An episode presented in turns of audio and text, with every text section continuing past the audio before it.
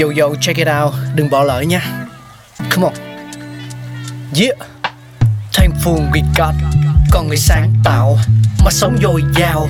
Tình tuổi trời sao vương cao là tích tắp. Phát minh đầy ắp xây đắp tương lai. Có một không hai nhưng liệu có ai còn nhớ dùng? Xin được gửi lòng biết ơn vô hạn đến những con người không ngừng sáng tạo, mang đến những phát minh mới thay đổi cuộc sống. Thankful we got.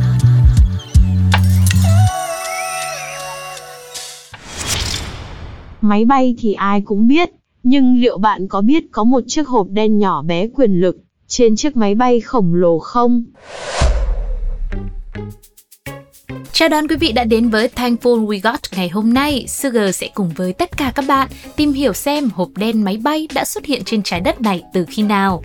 Nói về nguồn gốc dẫn đến hộp đen máy bay ra đời thì có lẽ là vào thời điểm xảy ra hai tai nạn máy bay vô cùng thảm khốc.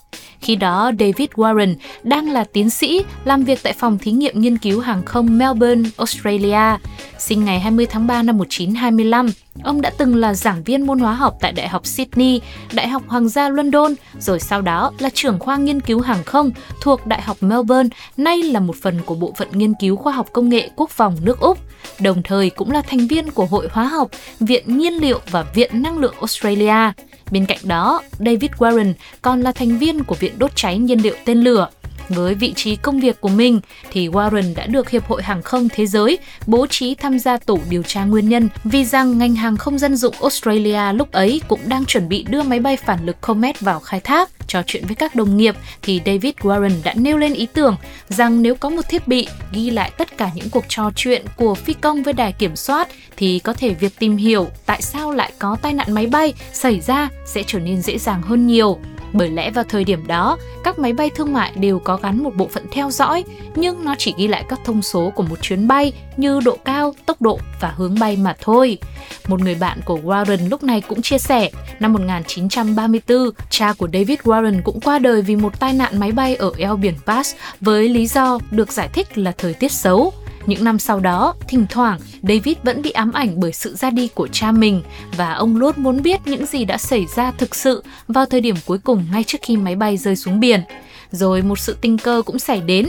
Trong một lần tham quan hội trợ, David Warren đã nhìn thấy một chiếc máy ghi âm do người Đức sản xuất chỉ to bằng lòng bàn tay.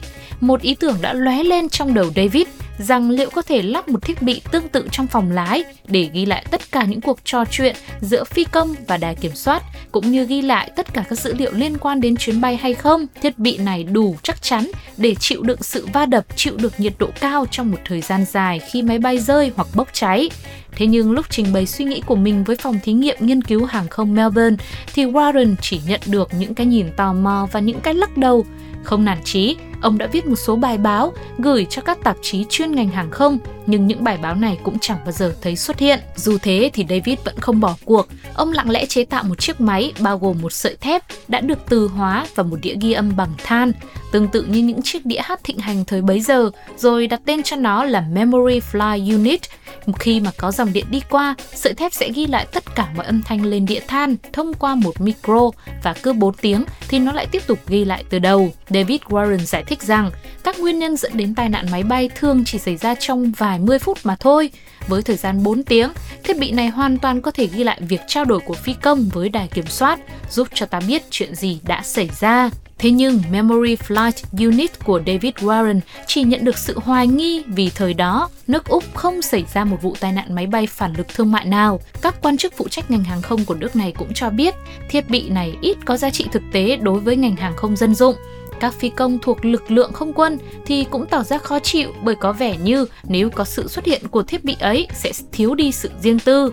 Cuối cùng, vận may cũng đến với Warren và có lẽ là với cả ngành hàng không thế giới khi mà gần giữa năm 1954, một quan chức cao cấp của Cục Hàng không Anh đã đến thăm phòng thí nghiệm nghiên cứu hàng không Melbourne và được nghe về phát minh của David. Quan chức này đã đề nghị ông mang Memory Flight Unit sang London sau một số thử nghiệm thì thiết bị đã xuất hiện trên thị trường thiết bị hàng không Anh với hình dạng một chiếc hộp nhỏ màu đỏ mà Warren đặt tên cho nó là Red Egg, quả trứng đỏ.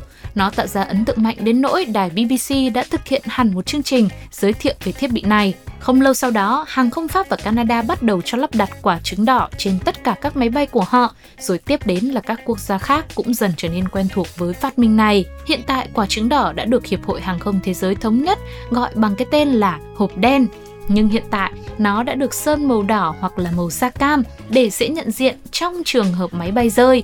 Qua thời gian, nó đã được cải tiến rất nhiều, gồm hai thành phần chính là thiết bị ghi âm buồng lái CVR và thiết bị ghi dữ liệu chuyến bay FDR.